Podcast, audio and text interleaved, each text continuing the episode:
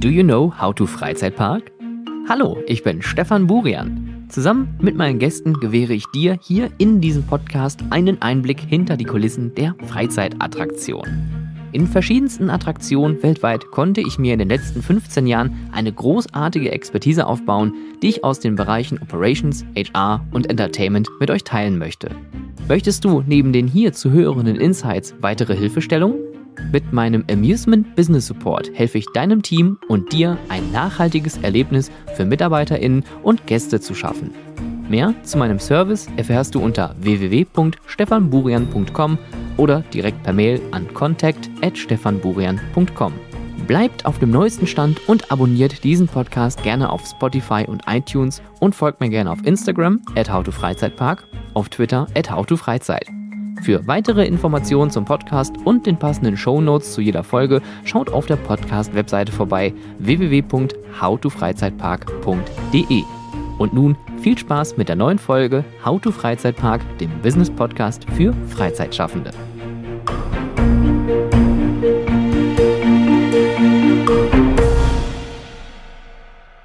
Es gibt viele Wörter, die immer mal wieder in irgendwelchen Branchen rumgeworfen werden. Aktuell in der politischen Debatte sind das auch so Dinge wie Zeitenwende, äh, Wärmewende, Technologieoffenheit. Für unsere Branche ist es oft das Wort Digitalisierung, was so um sich geworfen wird, und ein ganz anderes Wort Immersion. Ähm, das aber auch leider viel zu oft nicht nur meiner Meinung nach falsch verwendet wird. Ähm, und dann kommt es natürlich plötzlich zu irgendwelchen Abwertungen. Plötzlich ist ähm, keine Ahnung, ein, ein 360-Grad-Screen eine Immersion oder plötzlich ist äh, eine, ein 180-Grad-Kino äh, Augmented Reality. Also man kann hier in tausend Richtungen gehen, aber ich glaube, ähm, es ist besser, wenn man mit jemandem mal spricht, der sich ähm, mit dem Thema auskennt. Und ähm, wir sprechen heute hier in diesem Interview äh, einmal über das Thema immersive Welten. Was bedeutet eigentlich Immersion auch in Bezug auf das Thema Kunst? Wo geht die Reise hin? Und wir sprechen auch, das finde ich persönlich ähm, ganz erfrischend, auch nochmal über das deutsche Publikum. Denn ihr habt mich hier und da ja vielleicht auch schon mal so ein bisschen renten hören, ähm, weil ich immer der Meinung bin oder oft der Meinung bin, dass das deutsche Publikum vielleicht ein bisschen eintönig ist, vielleicht ein bisschen eindimensional und nicht offen genug für neue kulturelle Möglichkeiten, ähm, nicht nur im Sinne der Kultur, sondern auch im Sinne der Unterhaltung und dass wir oft auch einfach mal, naja, einen Besenstiel im Hintern haben. Aber ähm, das werdet ihr jetzt gleich in dem Interview erfahren. Ich möchte an der Stelle nochmal einmal der Lilith danken, die das Ganze hier ähm, für uns organisiert hat und den Termin bereitgestellt hat. Und ich wünsche euch nun ganz viel Spaß mit dem Interview mit Tim von Karma Neuer.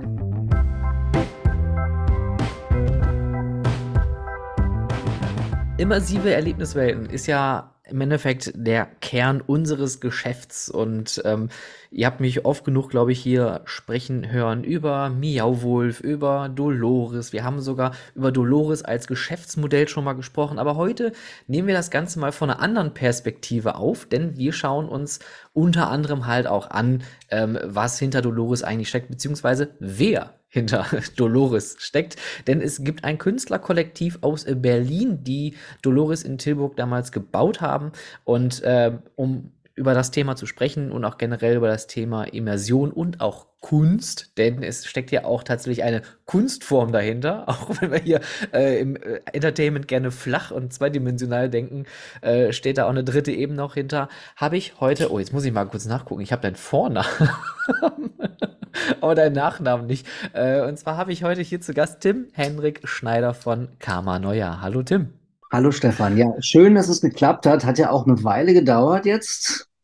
Ähm, genau. Super spannend. So ist es in unserer Zeit. Ne? Ich meine, wir haben ja immer alle zu tun. Aber ich bin richtig froh, hier zu sein. Ja, und ich bin auch froh, dass du hier bist. Ja, dass wir das hinkriegen und äh, freue mich total auch über dieses Thema äh, einen Diskurs vor allem zu führen und äh, ja, genau da ein bisschen einzusteigen. Ich glaube, es gibt ganz viele interessante Aspekte in diesem Bereich immersiver Kunst auf jeden Fall. Aber bevor wir vielleicht mit den Aspekten starten, ähm, starten wir vielleicht einfach noch mit dir als Person. Äh, Tim, stell dich noch mal ganz kurz vor, wer bist du, wo kommst du her und was ist Karma Neuer? Ich bin künstlerischer Leiter und, sage ich mal, der Gründer von der Firma Kammerneue und habe als Hobby auch selbst Kunstwerke und bin eigentlich Künstler in meinem, in meinem Herzen, in meinem, in meinem Blut, vom Blute her, ja. Ähm, komme aus Berlin Mitte, bin da geboren, äh, 80er Jahre Kind, habe die, hab die 90er Jahre da im Tacheles äh, auf dem Spielplatz, das war mein Spielplatz mehr oder weniger. Ähm, genau, und bin als künstlerischer Leiter bei Kammerneuer sage ich jetzt mal so, der, der, das, der Hauptlied, um so ein bisschen die, den Geschmack und die Handschrift so ein bisschen zu prägen, auch für die Firma. Ähm, und das Ganze passiert aber dennoch mit sehr vielen interessanten Menschen und Partnern. Also Karma Neuer ist ein nach wie vor ein, ein sein Unternehmen schon auch, kommt aber vom Kern her aus einer Community die sich mhm. äh, in den 2000er, 2004, 2006, 2009er Jahren gefestigt hat und äh, eine ganz lebendige, exzessive Zeit erlebt hat in den, in den frühen Jahren der Neuköllner Hype-Anfänge in Berlin maßgeblich mit, mitgestaltet, diese Zeit, würde ich sagen, tatsächlich mit ganz großartigen Menschen, ähm, international und ja, wir sind dann irgendwann firmiert halt, ne? Und haben gesagt, okay, wir brauchen für diesen kreativen Output, brauchen wir halt irgendwie einen, einen, einen Rahmen. Da muss irgendwie muss es eingefasst werden. Es geht nicht mehr. Das kann man eine, eine, Zeit lang machen. Ja, klar, wenn man vor allem jung ist und sich äh, nicht so viel äh, mit Verantwortung und Risiko auseinandersetzt, dann geht da ganz viel. Irgendwann wird es dann aber doch ein bisschen ja, will man halt auch mehr machen. Man muss sich, man will sich ja auch nicht mehr verstecken. Ne? Das geht, glaube ich, in so einem unternehmerischen Rahmen dann auch noch wesentlich besser. Wenn man dann weiß, wie es geht. war, ein, war, war, ein schwieriger Übergang, aber äh, wir haben es geschafft. Ich. Und Kammerneuer ist jetzt ähm, seit der Firmierung 2014, sag ich mal, äh, schon ein Unternehmen, was es geschafft hat, diese schwierige Brücke zwischen Kunst und Wirtschaftlichkeit und Unternehmertum zu schließen und da sich auch eine Expertise aus, aufzubauen. Also auf der einen Seite halt tatsächlich Projekte umzusetzen, die in ihrer Realisation, in der Umsetzung Professionalität brauchen, also im rechtlichen Rahmen, wie im Sicherheitsrahmen, Versicherungen, keine Ahnung, wirtschaftlich Budgets und so, ne, alles, was es damit zu tun hat. Auf der anderen Seite aber auch ähm, die Zusammenarbeit mit Künstlern und im Aufrechterhalten der künstlerischen Qualität und vor allen Dingen die Urheberrechtssituation weil wir kommen halt selber aus, aus tief aus der, aus der Kunstszene. Wir wissen, was es bedeutet, sage ich mal, äh, in, in, verschiedenen Rahmenbedingungen als Künstler zu arbeiten. Die, die ist ja nach wie vor schwierig noch, hat sich einiges gebessert schon, auf jeden Fall. Ähm, genau, und dazwischen ähm, haben wir uns einen ganz guten Platz verschafft und sind mit so Projekten wie dem Metamaze äh, bei Dolores dann auch mit einem ja, eigentlich mit unserer Professionalisierung auf ein nächstes Level gekommen und stehen da drauf und freuen uns auf ganz viele tolle Projekte, die wir seitdem auch machen können, machen. Würde ich sagen, würde ich Kammerneuer beschreiben. Wir haben natürlich an der, wir haben auch, äh, sage ich mal, wir haben so Produktlinien, könnte man so sagen, ne, wie diese, wie diese größeren Labyrinthe, wie das Metamaze. Wir bauen auch kleinere Installationen, die flexibler sind, äh, eher temporär ähm, und machen tatsächlich auch fast aber eher als Service für die Gemeinschaft und für die Gesellschaft, würde ich sagen, äh, machen wir auch Events. Mhm. Die sind jetzt äh, eigentlich tatsächlich dafür da, um unseren immersiven Output im theatralen Veranstaltungsrahmen auch nochmal irgendwie unterzubringen. Machen wir aber jetzt nicht als, als Geschäft oder so. Das ist mhm. eher tatsächlich, da wollen wir Spaß haben und da wollen wir ein bisschen durchdrehen und auch ja, irgendwie was Lebendiges erhalten noch, genau. Ja. Aber mhm. ich finde das interessant, weil so wie du das erzählst, äh, sieht man ja schon sehr viele Parallelen zu Miauwulf. Also du bist so quasi der, der, der äh, Vince Kadubek von, äh, von Kammerneue. Du bist derjenige, der so organisatorisch das kreative Chaos in Anführungszeichen versucht, in eine unternehmerische äh, Leistung zu setzen.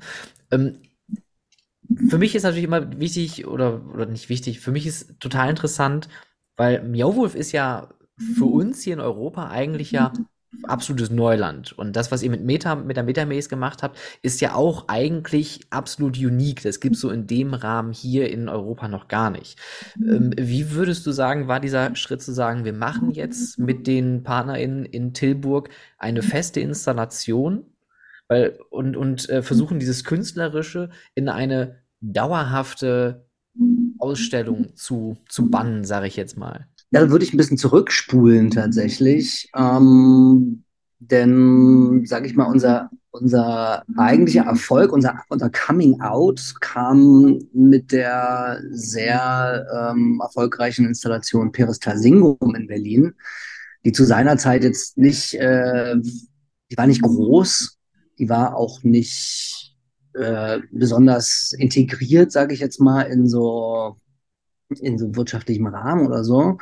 Ähm, da ging es auch nicht um Geld oder so, aber die Arbeit an sich war eine Pionierarbeit eigentlich. Mhm. Peristal Singum war ja im Club, äh, im Salon zur Wilden Renate. Und wir haben da, sage ich mal, unsere ersten Erfahrungen gemacht und auch den, den Ansatz, unseren kreativen Output sozusagen, also unser kreativer Output, damit meine ich, ähm, wir kommen vom Theater, und haben verschiedenste Kunstrichtungen innerhalb unseres Konglomerats von Künstlern sozusagen. Und wir hatten dann irgendwann gesagt, okay, die Essenz des Allen ist eigentlich die Raumkunst. Also die immersive Kunst, die mit ihrer, mit ihrer Möglichkeit von neuer Komposition von verschiedenen Kunstrichtungen eigentlich die Freiheit gibt, alles einzubetten an Kunstgenres, ja, äh, Sound, Musik, Licht, Gestalt, Skulptur, bildende Künste und so weiter. Und äh, da haben wir halt gesagt, okay, wir gehen da mal rein und machen das ähm, und bauen es richtig fest ein. Das war unser Ansatz, war eigentlich das Ding zu bauen für 30 Jahre. Wie lange lief's? Da ging es dann um, um Stahlbeton und um, um, um, um, um, da haben wir geschweißt und gemauert. Ja, krass. Das muss stehen bleiben. Äh, das waren dann vier Jahre letztendlich.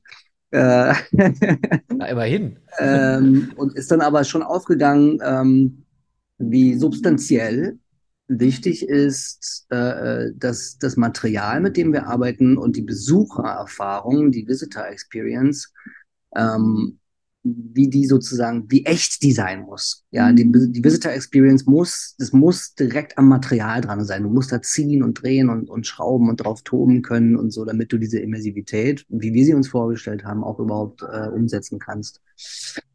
Und genau. Und ich kann mich noch daran erinnern, da gab es auch noch kein Mio Wolf, das war 2010, zwei bis 2014 kann mich noch daran erinnern, wie irgendwie 2013 irgendwann mal so ein amerikanisches Filmteam bei uns angefragt haben. Wie hießen denn die noch? Wie hießen denn die? Ähm, fällt mir jetzt gerade nicht ein. Ähm, irgendwie so eine Jerry Bruckheimer, mhm. äh, äh, äh, so, eine, so, eine, so ein Roadtrip, wo Leute was finden müssen. Fällt mir jetzt echt nicht der Name ein. Äh, auf jeden Fall kamen die vorbei und haben da gefilmt und so alles so äh, ganz amerikanisch. Und zwei Jahre später gab es dann nämlich Meow Wolf. Und ich dachte so, ey, nein, will ich jetzt gar nicht behaupten. Ne? Also äh, im Zusammenhang kann man das vielleicht, das wissen andere Leute vielleicht sogar besser, ob was oder nicht. Aber ich fand es toll zu sehen, dass dann, ähm, dass es nicht nur da in den Staaten, hier auch in Deutschland mit den Exit Rooms und mit den, mit den Escape Rooms, Entschuldigung, äh, ich glaube, es hat Leute inspiriert, diese Arbeit. Das würde ich tatsächlich behaupten. Mhm. Inwiefern die dann was daraus gemacht haben, weiß ich nicht. Aber es hat äh, mannigfaltig Menschen inspiriert. Und äh, plötzlich ist dann auch so eine Szene irgendwie entstanden äh, von, von, von Raumkunst. Und die ist tatsächlich auch ein bisschen abgeschmiert ins Entertainment, muss man sagen. Äh, also einige haben es dann anders gemacht. Finde ich aber auch gut, ne? aber kann man auch kritisch sehen. Also ja für das Image von immersiver Kunst ist natürlich irgendwie ein bisschen nicht so gut, aber ähm, und Mia Wolf, ja, also ist natürlich eine amerikanisierte Form, ne, so. Ja, schon. So, und ähm, ich nenne es immer so ein bisschen, also ohne es jetzt negativ zu meinen, ich nenne es immer ein bisschen so Chewing Gum. Ähm, ne, so dieses Ice Cream ist immer groß und sehr bunt. Und, ja. Und die schieben da auch eine ganze Menge Leute durch und so. Und es ist natürlich dennoch zauberhaft. Also die Arbeit von den Künstlern ist ganz beachtlich natürlich, auch vor allem in der Menge, finde ich. Es ist, ähm, und ja, also ich, ich finde es total klasse, umso mehr solche Installationen natürlich da sind äh, auf dem, auf der Welt, umso mehr äh, ist es auch äh, hilfreich, äh, ne, sozusagen diesen, dass die Leute Räume entdecken, andere Räume entdecken. So, ich finde, dieser immersive Kunstmarkt, der kann sich ruhig äh, richtig schön ausbreiten. So, weil ich glaube, es ganz wichtig ist, dass wir den Menschen Möglichkeit geben, neue Räume und andere Räume zu entdecken, auch andere, sich selbst auch in einem anderen Kontext zu finden, mhm. was ja oft eigentlich äh, ein ganz wichtiger Punkt ist ähm, für, für Menschen, wenn man für die, für die eigene Entwicklung sogar teilweise, sich mal in einem neuen Kontext zu entdecken. So, da haben wir eigentlich Möglichkeiten, irgendwie uns ein bisschen frei zu machen, uns zu reflektieren und zu sagen, hm, oh, ah, äh, so. Also es regt an, ohne, ich will jetzt gar nicht davon sagen, dass man jetzt irgendwie die Menschheit verändern muss oder so, aber wichtig ist ja einen Beitrag zu leisten auf irgendeine Art und Weise, ja. Und ähm, ein Beitrag kann auch sein, dass man anregt, ne? dass man halt irgendwie Gedanken, neue Gedanken anregt und Menschen inspiriert. Und das finde ich gerade ganz gut, dass du das so, so kritisch miteinander vergleichst, weil ähm, so kam mir das auch vor, als ich das erste Mal Dolores besucht hatte, ähm, weil Dolores ja dann doch schon eine sehr intime Erfahrung ist. Allein durch die Tatsache, dass man erstmal nichts davon sieht, egal wo. Es gibt auch, ich glaube, vielleicht zwei, drei Bilder von der Ausstellung irgendwo oder so, so, so Teaser irgendwie, dass man da mit recht wenig Leuten unterwegs ist. Wie du schon sagst, äh, Mio Wolf ist äh, Kapazität. Da wird durchgeballert. Wenn man sich Omega Mart mal anschaut in Las Vegas, ähm, da sieht man eigentlich nur noch Leute. Also es ist schon äh, erstaunlich. Äh, sieht man nur noch Leute, stimmt. Ja, also es ist schon die Kunst. ja, aber wobei ich Omega Mart auch schon wieder witzig finde, weil das, das widerspricht sich ja alles selbst. Die Kunst, Kapitalismus und dann einfach einen riesen Supermarkt draus machen, wo man die Kunst dann auch direkt überall kaufen kann. Also es ist so einfach nur einfach absurd. Anyway, anyways. Ähm, aber du hast gerade eine Sache äh, gesagt, die ich sehr schön fand, und zwar Immersivität, so wie ihr das versteht. Weil das Wort Immersion ist ja heute das äh, neue New Work. Also wird einfach rumgeschmissen, das Wort, ohne dass ja. man sich mal damit beschäftigt. Und ich habe gestern auf äh, LinkedIn noch irgendwo jemanden gesehen, der über so einen Beitrag äh, ein bisschen abgehatet hat, der auch aus der immersiven Kunstform kommt, äh, wo es darum ging, äh, Immersion, Immersive Experience mit einem KUKA-Arm äh, auf einem äh, Cruise-Ship, wo man dann irgendwie immersive dann übers Wasser gehalten wird und wo er dann zurecht untergeschrieben hat, was ist daran immersiv? Was hat das mit Immersion zu tun? Nur weil irgendjemand das Wort mal irgendwo in einem Kontext gehört hat, das direkt in so eine Headline mit reinzuknallen, das ist ja auch, also das ist nicht gut. Ja. Aber was, was ja. versteht ihr unter Immersion? Was ist, was ist euer Begriff von Immersion? Du sagst ja auch immer ganz wichtig, immersive Kunst. Das ist ja auch, glaube ich, nochmal ein Aspekt, den man da so ein bisschen äh, mit genauer betrachten müsste. Da gibt es verschiedene Ansätze. Ähm, also grundlegend ist ja erstmal, finde ich, alles immersiv, wenn man das so betrifft. Also das Leben. So betrachtet, genau, ist ja der, der Arbeitsraum, der Lebensraum, äh, die Räume, in denen wir uns aufhalten, äh, ob es in der Natur ist oder im Innenraum, sind die Dinge erstmal immersiv im, im Sinne, dass sie einen irgendwie umgeben. Jetzt taucht, jetzt können wir als, als, als, je, als, als Subjekt da drin irgendwie äh, interagieren. Ne? Das ist ja auch ein ganz wichtiger Punkt bei der Immersion. Das ist wie, wie, wie interagierst du mit deinem Umfeld? So, also wenn das jetzt erstmal so, man kann sagen, das ist alles irgendwie immersiv und ich glaube, da kommt wahrscheinlich, wenn wir auch irgendwann fast überall das Wort immer, immersiv, wahrscheinlich kriegen wir noch ein immersives Shampoo irgendwo im, DM bald oder so. ja, immersive Duscherlebnis. Kann gut passieren. Also wenn dann so ein Trendbegriff irgendwann ja irgendwie so was auslöst, dass sich da ein Markt drauf ausbaut und so, dann irgendwann ist das Ding durchgeeiert, sage ich jetzt mal, äh, ja, dann ist das halt irgendwie so, braucht man neue Begriffe für. Ähm, aber genau, der Unterschied dann zu der, zu dieser eigentlichen alltäglichen Immersion, finde ich, stellt natürlich die immersive Kunst, die ist dann nochmal irgendwie schon auch nochmal einen Schritt weiter und weil sie die Möglichkeit mit sich bringt, eine umfassendere Sinneserfahrung anzubieten. Also wenn wir jetzt sagen, alles ist immersiv, ist unser Alltag, sind halt Dinge, die passieren, da gibt es auch umfassende Sinneserfahrungen, das will ich gar nicht sagen. ja, da kann einem immer was passieren. Aber ich sage jetzt mal so wirklich äh, beabsichtigt, inszeniert, dramaturgisch irgendwie angesetzt und so gibt es natürlich in immersiven Kunst äh, äh Möglichkeiten, vor allem durch, was ich vorhin auch meinte, dieses Zusammenfügen von den verschiedenen Kunstgenres, ähm, dass, dass da äh, ja, dass die Betrachtungsweise der Kunst auch irgendwie erweitert wird und, äh, ähm, und, und, dass sie verändert werden kann, diese Betrachtungsweise. Und ich für mich äh, ganz persönlich ist ähm, eigentlich der Moment, einen Raum zu schaffen, ähm, der jetzt erstmal in seiner Form sag ich mal, der könnte ganz, ganz, der könnte surreal sein oder kann schwer zu interpretieren sein, der kann ganz abstrakt auch sein, ja, so Räume, die, wo das Gehirn vielleicht nicht sofort anfängt, äh, sofort zu verstehen, worum es geht oder so. Und dieser Raum sollte schon komplett so gebaut sein, dass, dass ich ihn halt berühren kann. Für mich ist immersive Kunst vor allem ein ganz wichtiger Punkt, äh, wie kann ich tatsächlich interagieren. Mhm. Meine große Kritik liegt da tatsächlich auch an anderen Projekten, die durch Spek die, die wollen so spektakulär sein und, und, und fahren dann so riesige Projektoren auf und dann ist es aber doch ein, nur eine Projektion tatsächlich und man darf die Leinwand nicht berühren und bleibt dann eigentlich von dem Raum nach wie vor getrennt. Also das mhm. ist ein ganz interessanter Ansatz. Ne? Es ist so, äh, wo ist da sozusagen, wann ist das immersiv?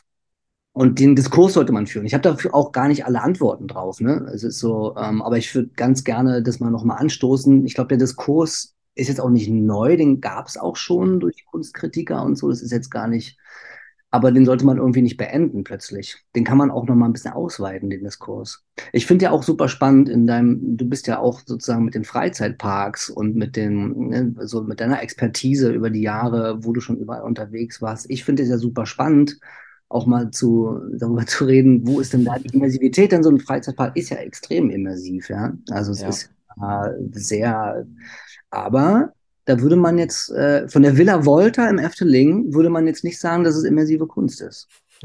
Interessant. Eigentlich, ja. Kritisch. Ja, warum nicht? nur, nur weil der, weil, was, was, nur weil es nicht inszeniert ist, aber es ist ja schon inszeniert oder weil da Leute. Also ich finde es total interessant, mhm. wo ist denn da die Grenze?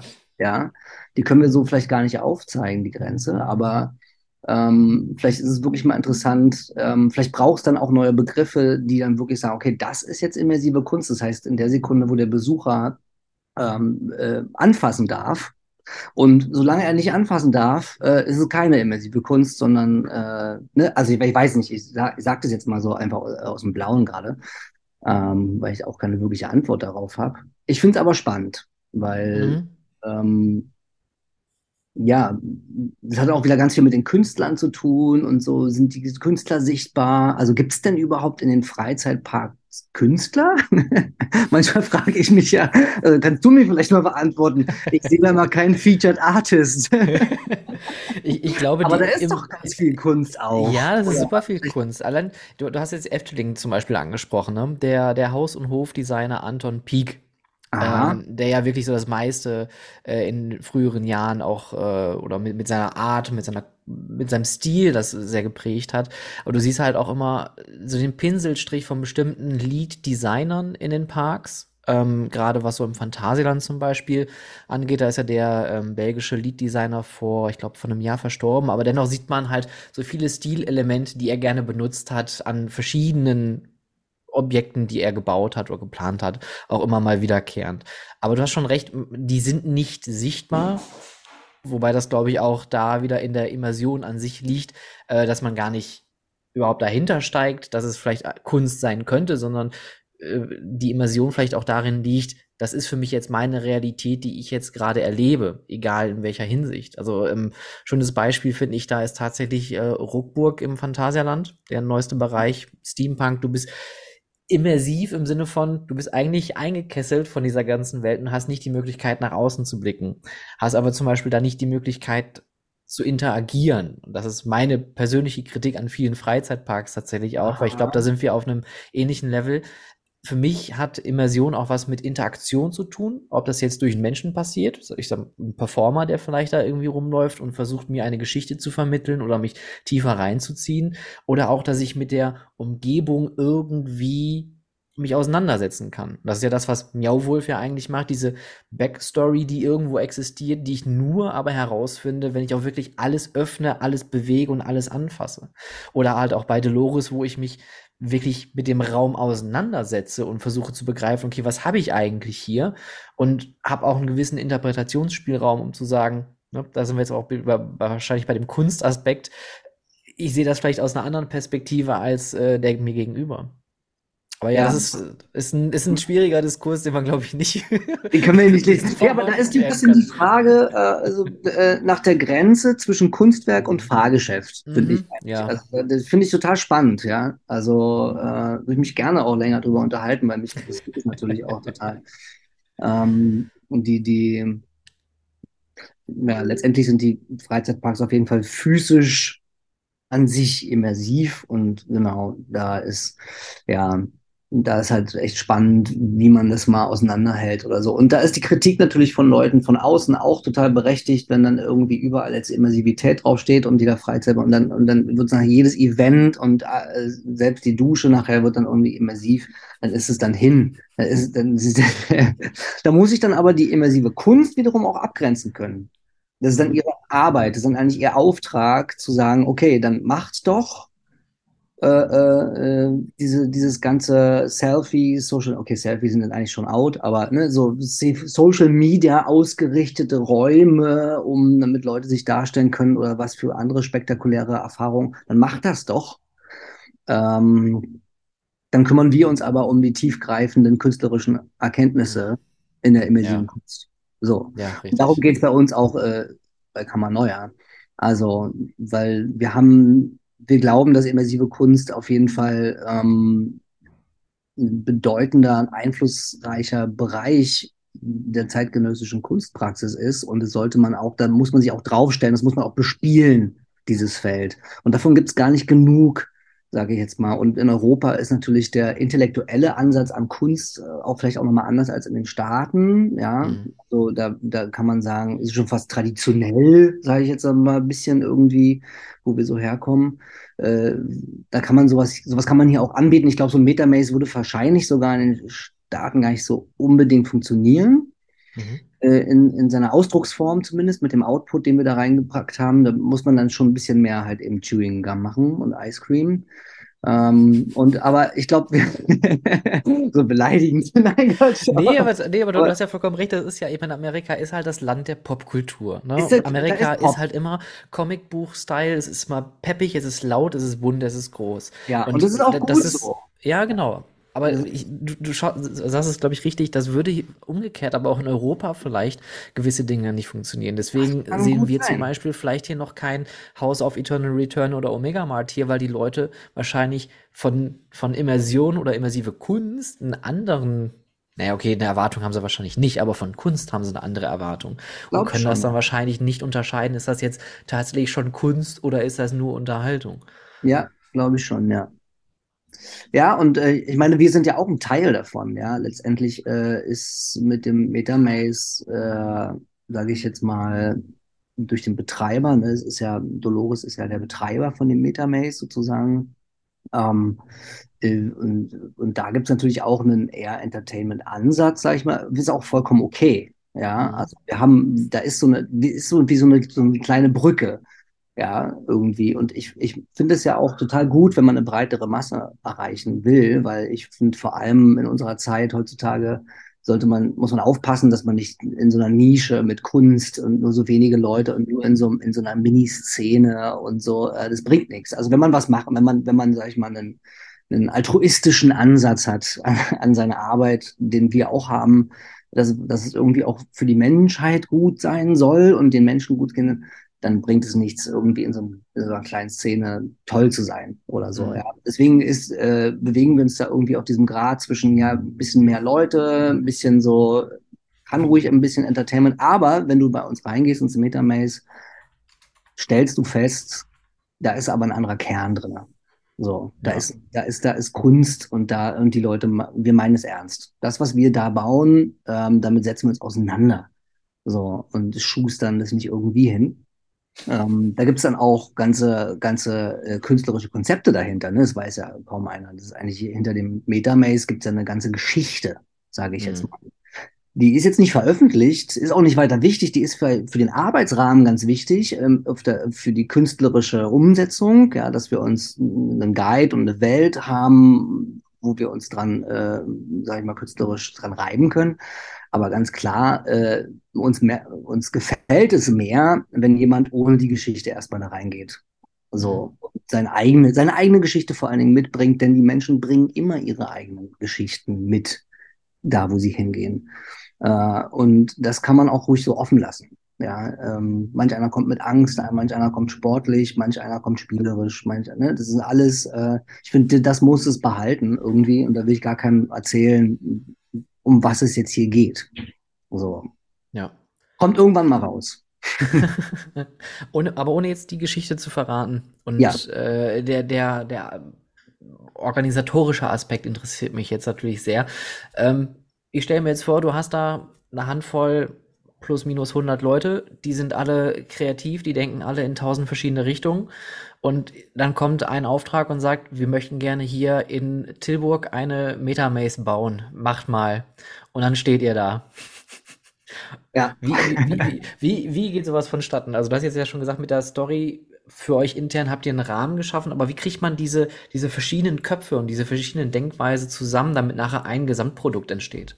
Ja, ist eine gute Frage. Also da ist auch schwierig zu beantworten, weil, weil es halt sehr komplex ist. Ähm, ich sag mal, es setzt grundlegend erstmal irgendwie eine Fähigkeit voraus, mh, ja, was kann man das sagen? Äh, Social Management, keine Ahnung. Also irgendwie äh, du musst, du musst halt mit den ganz, gerade mit Künstlern, äh, wo ich ja selber auch einer bin, ähm, und dann auch noch mit, mit Geschäftsleuten und noch mit Architekten und noch mit denen, mit denen muss man irgendwie allen einen guten Draht hinkriegen, sag ich mal. Und es ist auch nicht immer einfach, das kann man auch nicht immer schaffen. Irgendwie, ähm, ja, ich kann es jetzt nicht technisch erklären, wie man das hinbekommt. Äh, und auch so zu unserem, zu unserem, zu unserem Geheimnis. Okay, dann mal eine andere Frage. Wo, wo steckt denn neben dieser Collaboration die größte Herausforderung, wenn man in so einem Unternehmen äh, so ein Projekt angeht? Ja, also irgendwie die größte Herausforderung, ich würde jetzt mal sagen, dass die Erwartungen von egal welcher Person, von welcher Persönlichkeit, die irgendwie äh, angenehm zu stutzen. Und den Verstehe. Menschen realis realistisch beizubringen, ist cool, total geil, können wir auch machen, aber geht nur so. Ähm, und das ist egal, ob das jetzt mit Geld zu tun hat oder mit, mit, mit Kunst. Äh, man muss das in den richtigen Rahmen kriegen. Ja. Also- Man muss das so klein bügeln, dass es so groß strahlen darf und dass so viel Geld für so und so viel Output da ist, Mhm. dass es genau dazwischen ist. Und das ist, glaube ich, ein, da ist irgendwie, ist eigentlich teilweise unmöglich manchmal, ja, weil du denkst, okay, jetzt, oder dann springt ja einer irgendwie auf den, auf den Kopf so. Ähm, aber ja, da, da ist, glaube ich, die große Herausforderung drin. Und ähm, der Rest ist einfach auch Erfahrung. Also ich sag mal, wir machen es ja jetzt wirklich schon seit fast 15 Jahren und ähm, arbeiten mit, immer mit vielen Menschen und haben, haben einen sehr, sehr guten organisatorischen äh, Ansatz und sind im Projektmanagement halt auch irgendwie Profis. Wir sind keine Chaoten, ähm, auch wenn man es manchmal von außen so wahrnehmen möchte oder so, ist auch vollkommen okay, finden wir auch toll. Im Kern sind wir aber, ich glaube, extrem organisiert und dadurch kriegt man dann irgendwie sowas auch hin und vor allem mit einem super Team. Also du brauchst natürlich auch die richtigen Leute. Also Ja. das ist ganz wichtig, dass die richtigen Leute sich finden und die richtigen Leute zaubern. Und da würde ich sagen, äh, Hut ab bin ich immer springt mir das Herz, äh, zu wissen, äh, was für großartige Leute wir im Team haben. So, auch Respekt an alle da draußen nochmal. Die, die ihr schon immer mitreist und immer mitmacht. Tim grüßt euch. Arme hoch!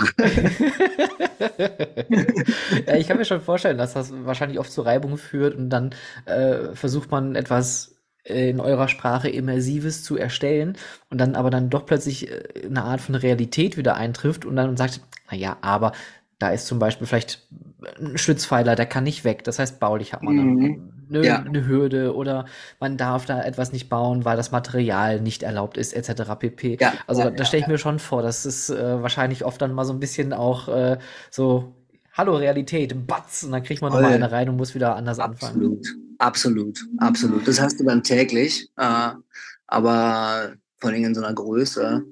Ich persönlich jetzt, also in der künstlerischen Leitung, bin auch immer sehr konstruktiv und optimistisch. Also bin so lösungsorientiert auf jeden Fall und ähm, glaube, da ist auch ganz wichtig, dass man das mitbringt. Dass man so, mhm. okay, man hat jedes Mal die Herausforderung, wie bringst du was zusammen? So, gerade, gerade in der künstlerischen Leitung hast du ja viel mit, also da bist du ja zwischen Excel-Tabelle ähm, und zwischen Excel-Tabelle, Schraube und, äh, und, und irgendwie künstlerischer Melancholie, sage ich jetzt mal, oder so, und bist, schwimmst da irgendwie da drin dazwischen. Und äh, ich mag's, ist ein schöner Pool, also ich kann in dem ganz gut schwimmen. So, und ja, aber da, da ist halt, ist halt wirklich komplex, ne? Da kann man jetzt kein einzelnes Beispiel mhm. rausholen. Das, ähm, können, können wir. Ist auf jeden Fall da. Ist jetzt, ist jetzt gewachsen, ist, ist, ein, ist ein, eingefleischt. Aber das ist ganz schön zu hören auch, weil das ist dann doch nicht so fern der Freizeitbranche, äh, weil da ist auch eigentlich jeder Tag äh, ein Spagat zwischen, ich muss hier noch meine Audits und meine Reports schaffen und auf der anderen Seite versuche ich das beste, geilste, schönste, emotionalste Erlebnis für unsere BesucherInnen und auch die MitarbeiterInnen zu schaffen, ähm, dass man da sich so zwischen zwei Stühlen befindet und dann abends sitzt man da, tippelt da so seine Sachen, denkt sich, ich habe heute ein Vehikel mit kostümierten Affen durch den Park gefahren und die Radkappen waren Bananen. Ja, heute war ein guter Tag. Und dann tippelt man da so weiter. Also, das ist schon, schon manchmal, schon manchmal echt wirr. Ähm, Toll. Ich habe aber jetzt auch noch mal eine kritische Frage zu, zu eurem Konzept, denn ihr seid jetzt in äh, Tilburg vertreten und ihr macht vor allem recht viel in Berlin. Ja. Warum nicht außerhalb von Berlin? Warum gibt es noch keine anderen deutschen Städte, wo man euch mal findet? Ach so. Weil vielleicht noch keiner um, gefragt hat. Ja, doch, doch, doch. Wir sind, äh, nee, wir haben, wir haben immer Anfragen und wir sind auch gut vernetzt, auf jeden Fall auch im europäischen Raum. Äh, haben wir vor allem auch Freunde oft äh, und Menschen in anderen Städten. Warum Berlin? Ähm, wir kommen hierher teilweise mit Kammerneuer und wollen noch mal was zurückgeben an die Stadt. Um, also es ist so wie äh, wir haben jetzt hier gewirkt seit 2003, ähm, waren ganz aktiv in Neukölln, haben dieses Labyrinth gebaut in der Renate, ähm, haben, weiß nicht, sind dann irgendwie, sind wir irgendwie lost geworden. Irgendwie, irgendwas ist passiert, ja, sind wir irgendwie so ein bisschen, so ein bisschen nach links ausgerutscht, sag ich mal. Und das Metamaze hat uns jetzt wieder aufgefangen eigentlich ist jetzt wirklich so, okay, was geben wir nochmal zu der Stadt zurück ähm, und wie können wir uns hier auch nochmal festigen? So, wir haben jetzt zwar Büro und Office, machen ja auch kleine, kleinere Installationen, machen auch Mentoring für andere Projekte und so. Und ähm, aber es ist schon so, dass wir uns hier nochmal drauf konzentrieren wollen.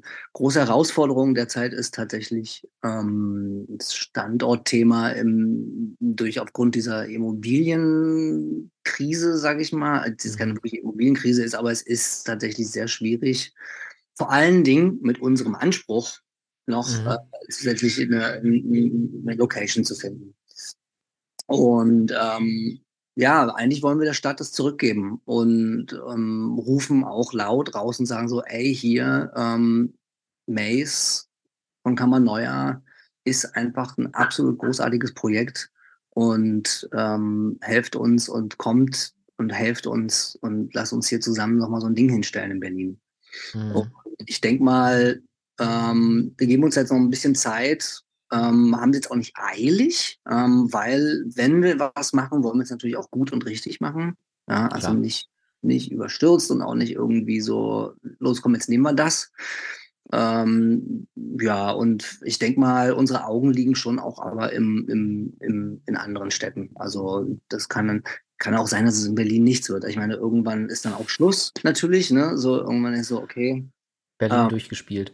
Ja, also es ist so, ja, wir wollen ja eigentlich nochmal wie so eine Art äh, äh, Monument setzen, würde ich jetzt mal so sagen. So, nochmal sowas hinstellen.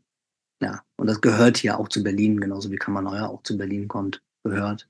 wie, wie, wie dankbar ist es denn, ähm, das, was ihr macht in Berlin, zu performen? Weil ich könnte mir vorstellen, dass das Publikum in Berlin für die Art von Attraktion ein Ticken offener ist, als ich sage jetzt mal hier die Leute bei uns im Pott. Ich könnte mir fast vorstellen, die Leute hier im Ruhrgebiet wären vielleicht ein bisschen überfordert mhm. ohne denen jetzt irgendwas zusprechen zu wollen. Mhm. Aber für die könnte das einfach zu, zu artsy sein.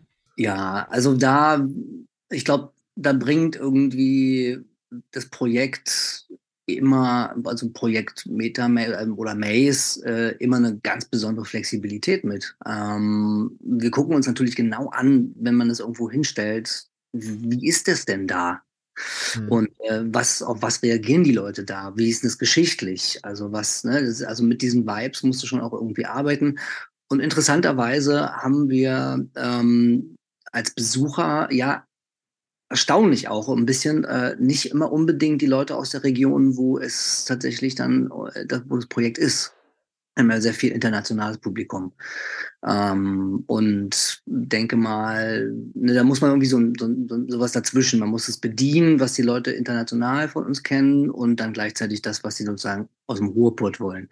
Das könnte man haben. ja, also das kann man sozusagen, äh, aber damit kann man spielen. Also damit kann man spielen, damit muss man sich, damit, damit muss man umgehen auch. Das ist ganz wichtig, auf die Leute einzugehen natürlich und denen auch das anzubieten, ne, also diesen, diesen Geschmack, sage ich jetzt mal, ja, der, der Geschmack, man mhm. kann jetzt nicht, äh, äh, genau, man muss irgendwie mit diesem Geschmack aus der Region schon auch arbeiten. So, wie wir es ja. ja. teilweise haben wir das in Tilburg äh, mit bestimmten Räumen gemacht. Ähm, das kriegt man jetzt so vielleicht nicht mit, ähm, aber es gibt ja äh, von den künstlerischen Konzepten in den, in den Räumen selbst äh, Auseinandersetzungen mit der Geschichte von Tilburg. Da, ähm, das, das, weiß man so nicht, aber okay. das, man, man, spürt es. okay, krass. auseinandergesetzt haben. Das andere ist natürlich noch der Betrieb, der auch ein bisschen darauf ausgelegt ist, dass es da auch alles reinpackt. Ne? Da haben sozusagen die Macher von Dolores ja auch ein starkes Augenmerk drauf, ist auch genau richtig, das Marketing mhm. so zu machen, dass es da auch schon hinpasst und so. Aber künstlerisch ähm, haben wir da schon auch ähm, Sachen verarbeitet, die halt auch mit Tilburg zu tun haben. Ja. ja. Steht zum Beispiel, weiß nicht, obwohl, das darf ich jetzt gar nicht sagen. Eigentlich müsstest du noch reingehen. Ja, genau. Du kannst, du kannst es gerne erzählen. Du gehst noch mal das schneide, ich, das schneide ich einfach raus. das, nee, das, du, äh, deine, deine, Aufgabe ist es, ins Metamaze okay. zu gehen und mir zu sagen, welches Item ist da drin, was mit Tilburg zu tun hat. Ich hätte jetzt spontan eine Idee. Aha. Ich, wär, wär also eins ist ganz offensichtlich, aber es, weiß ich, man geht mit diesen Augen ja da auch nicht rein. Aber nee, das, das ist es. Man, man nimmt ja auch viel unbewusst wahr, ne? Also, oder, oder entdeckt vielleicht auch Dinge erst beim zweiten Mal. Und ich muss sagen, ich habe tatsächlich bei meinem letzten Besuch vor einem Monat oder zwei war ich, glaube ich, zum zweiten Mal da, ähm, viele Dinge tatsächlich zum allerersten Mal entdeckt wo ich ganz ja. überrascht war. Ne? Und ja. das ist ja auch das, was das Erlebnis einfach ausmacht. Ja, ähm, aber ich möchte noch mal ganz kurz auf meine Frage zurückkommen, gerade mit, äh, warum spezifisch Berlin, weil ich habe, ich bin, ich bin hin und her gerissen und, und das hat auch so ein bisschen was damit zu tun, ähm, dass ich finde, das deutsche Publikum ist auf der einen Seite das dankbarste Publikum. Also es gibt, glaube ich, keine Audience, gerade bei Musicals zum Beispiel, mögen die noch so kitschig sein, mögen die noch so im Verhältnis zu anderen Musicals schlecht sein. Es gibt immer Standing Ovations, es wird immer brav geklatscht, es wird immer höflich und dankbar alles hingenommen. Sobald aber ähm, man selber etwas machen muss, dann wird es schwierig. Dann trennt sich sehr die Spreu vom Weizen. Das Thema Interaktion, äh, das kenne ich noch aus meinen Movie World-Zeiten damals. Hallo, wir brauchen hier drei Freiwillige für unsere Show und alle so plötzlich, wupp, schöne Decken habt ihr? Oh, der Teppich ist auch nicht schlecht, ne?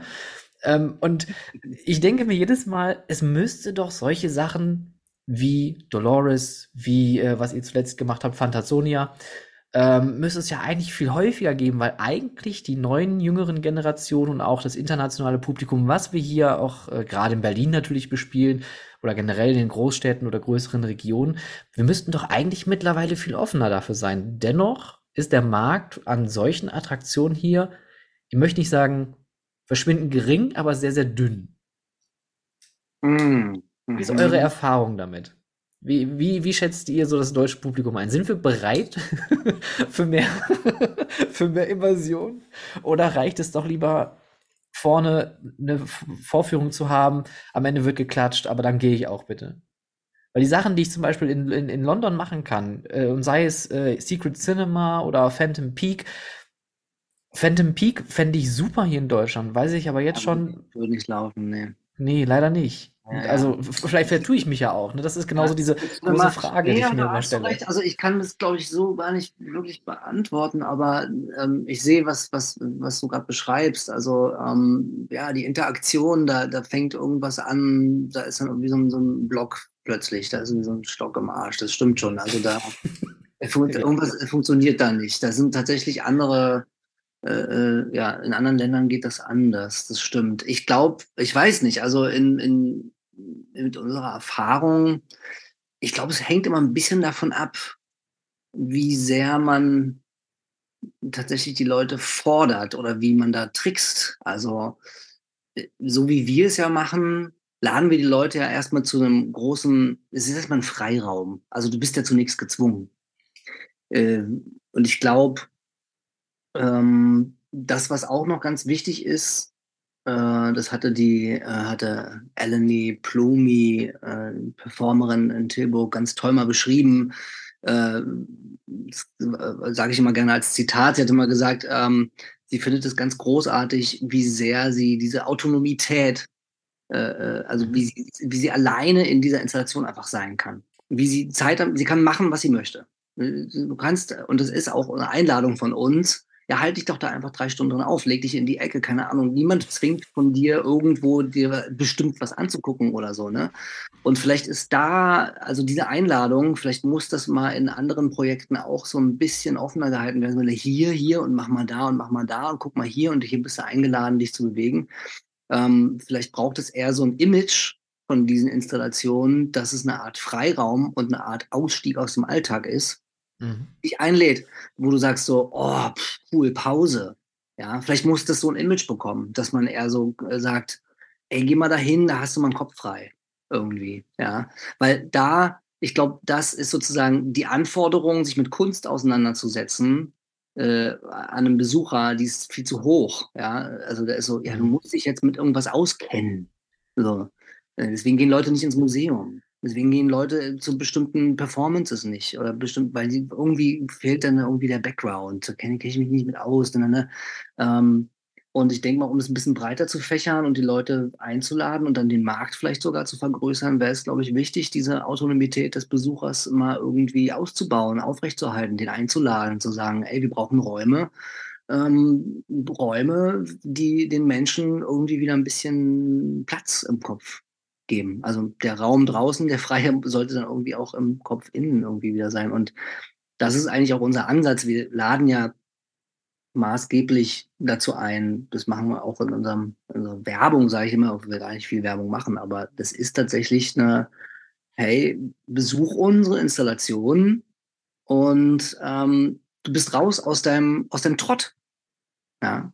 Ähm, und das gewährleisten wir dir. Und ich denke mal, ich, dass Deutschland schon, äh, schon bereit ist für sowas. Ich verstehe, was du meinst, also dass da irgendwie so ein bisschen, aber ich denke wirklich, dass es was mit dem Ansatz zu tun hat, wie man es vermittelt und was, mhm. was die Arbeit ist. Und umso mehr man da jetzt sagt, irgendwie, hey, hier ist wieder eine neue Dingsbums, Install äh, also diese Immersivität, die man im internationalen Raum hat, sage ich mal, diese interaktionale, ne, mit diesen, das äh, ist wahrscheinlich wirklich für das deutsche Publikum zu viel. Das kann ich mir mhm. schon auch vorstellen. Das funktioniert viel eher im, im, im Leisure äh, erweiterten äh, Holland oder in, in, England oder so, ja, wo ja. Leisure auch immer anders ist. Also da ist so, die gehen da aus und, und, und ne, am Wochenende gehen, gehen die alle weg. So, das ist alles voll. So. Ja, und wir gehen, wir lassen um fünf unseren Stift liegen, gehen sitzen auf der Couch, warten, bis es Ding Dong macht bei der Tagesschau. Und, und der Garten äh, und der Balkon. das stimmt.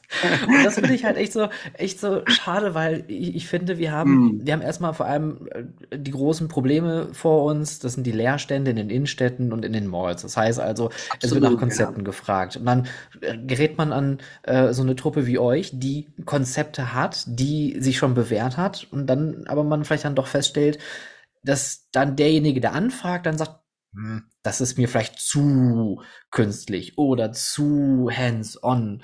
Und wenn ich jetzt mal dran denke, wie simpel das ist mit Putt-Check in, in, äh, auch in, in äh, Holland und in äh, UK, die Leute, das ist Minigolf, einfach nur simples, schlichtes, digitalisiertes Minigolf und die Leute haben den Spaß ihres Lebens, die sitzen da abends, haben dieses Socializen, das ist das, was mhm. mir so, mhm. so ganz fehlt. Und das mache ich auch bei Dolores einfach gerne, dass man rauskommt, man sitzt mhm. dann da in der Bar und hat auch diesen Austausch und man kann das, was man auch gerade erlebt hat, auch nochmal irgendwie verarbeiten. Ja, genau, das ist ganz wichtig. Das ist ganz, ganz wichtig, diesen Raum danach. Und das ist auch unsere Erfahrung, die wir gemacht haben, auch damals der, im Salon zu Wilden Renate und auch in den Installationen davor. Raum für danach und die Leute kommen immer zusammen. Die haben sich immer getroffen, immer geredet, sich immer ausgetauscht. Teilweise Stunden noch, so weil die Möglichkeit da war, so lange überhaupt aufzuhaben und so. Ja, also wirklich auch interessante Gespräche, also philosophiert und so. Und äh, das stimmt schon. Also ich, äh, ich glaube, dass mh, hm, dieses Geschäftsmodell, also vor allem, weil es auch mit Kunst gebrandet ist, was ja immer noch einen negativen Touch hat ja, also was jetzt im, im wirtschaftlichen Bereich, ja, mhm. ähm, da, dass da, da haben die Leute Angst, das ist ein Risiko, ach, es kann doch nicht funktionieren, wie soll es gehen? Ne? Auch wenn wir jetzt nachweisen könnten, da gibt es einen Showcase und die Leute gehen dahin und man kann, kann das wirtschaftlich gestalten. Äh, oder man denkt dann halt eher in Richtung äh, äh andere Attraktion oder so. Das, irgendwie ist das noch nicht angekommen. Ich weiß auch noch nicht, ähm, also wir haben ja hier auch viele Gespräche schon gehabt, ja, mit, mit Eigentümern, die auch dann Projekt erstmal interessant fanden, dann aber mhm. doch so, hm, ja, hm, könnte auch nach hinten, ja, weiß nicht, Kunst, hm, naja, ne, dann wollen die dann halt irgendwie eine Bowlingbahn haben oder irgendwas, was. Und ja, klar, das kann sich alles auch perfekt rechnen, aber es ist, ja. äh, und ich glaube auch, das ist total, was du sagst, das unterstütze ich total. Ähm, es gibt Freiraum und ich glaube auch, dass äh, diese Freiräume tatsächlich auch für solche Installationen genutzt werden sollten. Und vielleicht muss die Stadt da auch einfach mal ein bisschen eingreifen. Die muss es aber auch erstmal verstehen. Also da sitzen auch Leute, mhm. die, also da denkst du dann auch, ja, warum sind sie jetzt hier im Kultursenat, wenn sie gar nicht wissen gar nicht, worum es hier geht. So. Ja, ja dann, dann, ihre Aufgabe, aber trotzdem, also dass man so ein bisschen, bisschen Kontext oder Background mitbringt, ist manchmal schon auch äh, äh, wichtig, finde ich, ja. Ja, ja. Ähm, ich glaube, da bleibt einem nur eins, äh, irgendwie Pionierarbeit leisten, weitermachen, weiter die Fahne hochhalten und sagen, hier, hier, hier, hier, hier, hier, hier und dann mal schauen. Ich denke mal, das etabliert sich dann schon noch irgendwie. Ja. In der Hoffnung, dass das immersive Shampoo nicht nicht, nicht Alles kaputt macht. ja, das ist, ich, ich glaube, da, da saß ein guten Punkt, diese, diese Pionierarbeit leisten. Das denke ich mir auch oft. Man, man, man muss es erstmal irgendwo haben, man muss es einfach mal machen und man kann man immer noch auf die Schnauze fliegen. Man hat es ja jetzt gesehen mit äh, Disney, mit dem Star Wars Hotel. Das war die größte Fehlleistung, die die jede gemacht haben, aber sie haben es ah, gemacht. Ah, echt? Ne, habe ich nicht mitgekriegt, okay. Ja. Ach, hast du gar nicht mitgekriegt? Nee, habe ich nicht mitgekriegt. Da gab es ein Disney Star, Star Wars Hotel. Es, es gibt ein, äh, noch gibt es das, ich glaube Ende September oder Oktober ist Ende damit, ähm, hat ein Price Tag von äh, 5000 Euro pro oder Dollar pro Kopf, glaube ich sogar, für ein Zimmer, für drei Nächte. Wow. Ähm, mit Programm, mit Licht, Schwerttraining und Shows und Abendessen und allem drum und dran. Also an sich ist es also für, für den Preis unverhältnismäßig absolut. Aber es ist halt einfach äh, von der Inszenierung her schon eine mutige und sehr äh, riskante Unternehmung gewesen. Und jetzt sieht man natürlich, okay, das hat sich einfach nicht, nicht gerechnet. Und man hat auch, glaube ich, ein halbes Jahr nach Eröffnung hat man schon gesehen, okay, die wurden günstiger, die Mitarbeiter haben sie ein bisschen runtergefahren. Schwierig, ja, aber mutig. Wow. Ich meine, die Front ist schon echt groß. Also ist ja von allen Seiten schon. Jetzt, jetzt noch ein Hotel mit den Kindern. ich kann nicht mehr. Mama. da muss man alles mal ausprobiert haben. Autos, Kostüme und jetzt müssen wir auch noch in dieses Hotel. ich glaube, ich glaub, man hat vielleicht so ein bisschen. Äh, wie, wie Lego das aktuell ja auch mit seinen Modellen macht, einfach zu sehr nur auf die Fans gesetzt und dann das eigentliche Zielpublikum vergessen an der Stelle. Das kann gut sein, ja. Das kann sein. Aber spannend. Ich, ich finde das wirklich äh, total cool zu hören, dass ihr auch diese Herausforderung seht, habt und dass vor allem auch da die, diese Learnings auch ähnlich sind. Ähm, vor allem halt, was das Publikum hier in Deutschland betrifft, wobei ich auch natürlich sagen möchte, nicht jeder ist so, ganz klar, es gibt genug Ausnahmen und ich glaube, Berlin ist der beste Pool, um solche Sachen auch auszuleben oder auch auszuprobieren, weil man da, glaube ich, einfach auch eine größere Bandbreite an internationalen Publikum hat oder halt, ich sag mal, Erasmus-Leuten oder Zugezogene, die ich glaube auch einfach das von Berlin vielleicht ein bisschen, ein bisschen erwarten, dass es sowas da gibt. Mhm. Bin übrigens ganz großer Fan von dem Monsterkabinett da in den Hackischen Höfen. Das ist wirklich das Schrägste, ah. was ich je ah. gesehen habe. Das ist, ah. das ist crazy. Oh.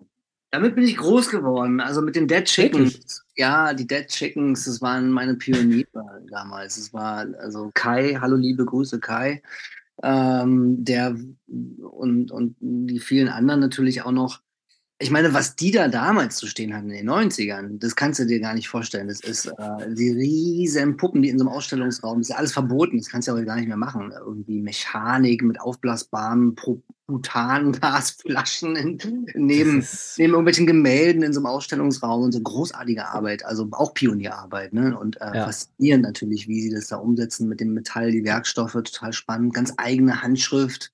Mhm. Ja punkig irgendwie und auch Berliner Schnau. Berlin einfach, ja. Das ist auch so, äh, ähm, ja, Monsterkabinett, total. Also bin ich auch noch ein also, ja. Also das ist die absolute, absolute Besuchsempfehlung. Falls äh, aktuell ja. von Neuer in Berlin nichts laufen sollte, geht auf jeden Fall mindestens einmal ins Monsterkabinett in den Hackischen Höfen. ja. Ich verspreche euch, das ist auf ein Erlebnis. Fall. Auf jeden Fall. Genau. Und wir machen, wir machen weiter. Wir haben bald auch wieder spannende äh, Installationen in kleinerem Rahmen. Äh, wir experimentieren auch an, an, mobilen Sachen noch rum und so. Also wir lassen die Finger nicht davon und tauchen dann auch wieder irgendwie auf und genau denken auf jeden Fall, dass unser Beitrag zur Gesellschaft für den, für den, für die Räume, oh, jetzt ist ja irgendwie laute Musik, äh, für, die Räume, die die Menschen brauchen, die Räume, um mal rauszukommen. Das ist eigentlich ein ganz großer Auftrag. Wenn ihr da draußen mehr wissen möchtet über Karma Neuer, dann gibt es natürlich eine Webseite. Das ist karmaneuer.org. Ähm, und es gibt auch einen schönen Instagram-Kanal, wo ihr auch immer wieder äh, auch ganz witzig unter Beweis stellt, was ihr so den ganzen Tag treibt. Ähm, das ist äh, Kamanoia unterstrich immersive unterstrich art. Ähm, einfach mal äh, reinschauen und folgen. Da gibt's auch ein paar ähm, Stories äh, in den Highlights zu der Metamaze, die ich auch ganz nett finde, damit man ein bisschen versteht, was diese Metamaze eigentlich ist. Und dann auch hier der Querverweis nochmal an das Interview mit äh, Jupp. Äh, ja, von, genau. Äh, von ähm, Dolores, äh, der das äh, von der anderen Seite auch noch mal ein bisschen ja. erzählt. Jetzt genau. noch mal für mich die Frage an dich, wo meine Lieblingsbewerbungsfrage, wo seht ihr euch in fünf Jahren? In fünf Jahren? ah, in fünf Jahren haben wir 250 immersive Installationen weltweit gebaut und, und alle, und wenn du in die eine reingehst, dann kommst du in der anderen in Tokio raus und wenn du da wieder reingehst, kommst Mega. du raus und äh, da sind so Wurmlöcher drin und äh, Du kannst ja mit einer App Telepathie-Apps runter. Nee, ich äh, übertreibe. äh, äh, kann ich doch nicht sagen. Ich sehe uns äh, definitiv mit ähm, mehreren neuen Installationen und auch international auf jeden Fall. Ähm, und vor allem sehen wir uns auch als Ansprechpartner ähm, und als Consultant für unsere Expertise. Also äh, gerne natürlich auch immer, wenn es Fragen gibt oder so. Wir, wir mentoren auch und ich bin total happy darüber äh, in, in unserem Netzwerk und mit vielen Leuten. Und das will ich auch in fünf Jahren noch weiterhin sein und äh, mich da auch noch viel mehr mit reinlegen. Leute zusammenbringen auf diesem Markt der immersiven Kunst und auch Ansprechpartner sein und ja, junge Leute mit reinholen, ne? in fünf Jahren Projekte betreuen, Leute, die ganz neu anfangen, ganze Spatial Design, gibt ja super viele Ausbildungen, gibt ja ganze Ausbildungs- äh, äh, äh, oder Studien gibt es ja sogar so, ne, bei, bei den Fine Arts Studiengängen und so, geht ja alles so in Richtung Immersivität und so. Ja, da reingehen und mit dabei sein, mitschwimmen. Mitschwimmen. Mitschwimmen und vor allen Dingen, was ihr halt schon macht, vorschwimmen. Und das ist ja, das, was wir hier für den Markt brauchen. Ja, genau. Und einfach wirklich, ähm, genau. Und ansprechbar, absolut ansprechbar sein. Weiterhin. Ja. Perfekt, dann äh, sprechen wir uns in fünf Jahren wieder. Toll, Stefan, gerne. falls, falls, wir nicht äh, in, in, der Zwischenzeit in irgendwelchen Wurmlöchern äh, verfangen haben sollten. Ja. Äh, dann sprechen wir uns da nochmal wieder. Ansonsten, äh, Tim, ganz, ganz lieben Dank für deine Zeit. Danke vor allem für, die, äh, für den Austausch auch, was mir wieder ein bisschen mehr Verständnis gibt für nicht nur das, was ihr tut, sondern das, wie das auch ähm, als, als Unternehmung gesehen wird, was ist, glaube ich, auch nicht uninteressant. Und ähm, ich drücke euch ganz fest die Daumen, dass wir ähm, oder da, dass ihr die, die Vorschwimmer seid und äh, hier auch in Deutschland mehr, ich glaube, ich nagel dich halt an diesem Wort fest, Freiräume zum Abschalten schafft. Ja, schön. War ein super Gespräch, hat mich sehr gefreut. Auf bald wieder. Auf bald. Schlussbremse. Ab in die Station. Bügel auf. Das war's. Liebe Freizeitschaffende, diese Fahrt ist nun vorbei. Der Ausgang befindet sich auf der rechten Seite. Vergisst nicht auf dem Weg nach draußen eure Taschen mitzunehmen und diesen Podcast auf iTunes und Spotify sowohl zu bewerten als auch zu abonnieren. Wenn ihr Anmerkungen, Feedback und Themenwünsche habt, dann schreibt mir doch gerne über Instagram at howtofreizeitpark über Twitter at howtofreizeit oder direkt per Mail an contact at stefanburian.com. Aktuelle Informationen und Shownotes zum Podcast findet ihr auf www.howtofreizeitpark.de. Wenn ich dich neugierig gemacht habe und du das Potenzial deiner Freizeitattraktion für MitarbeiterInnen und Gäste nutzen möchtest, unterstütze ich dich gerne mit meiner Expertise.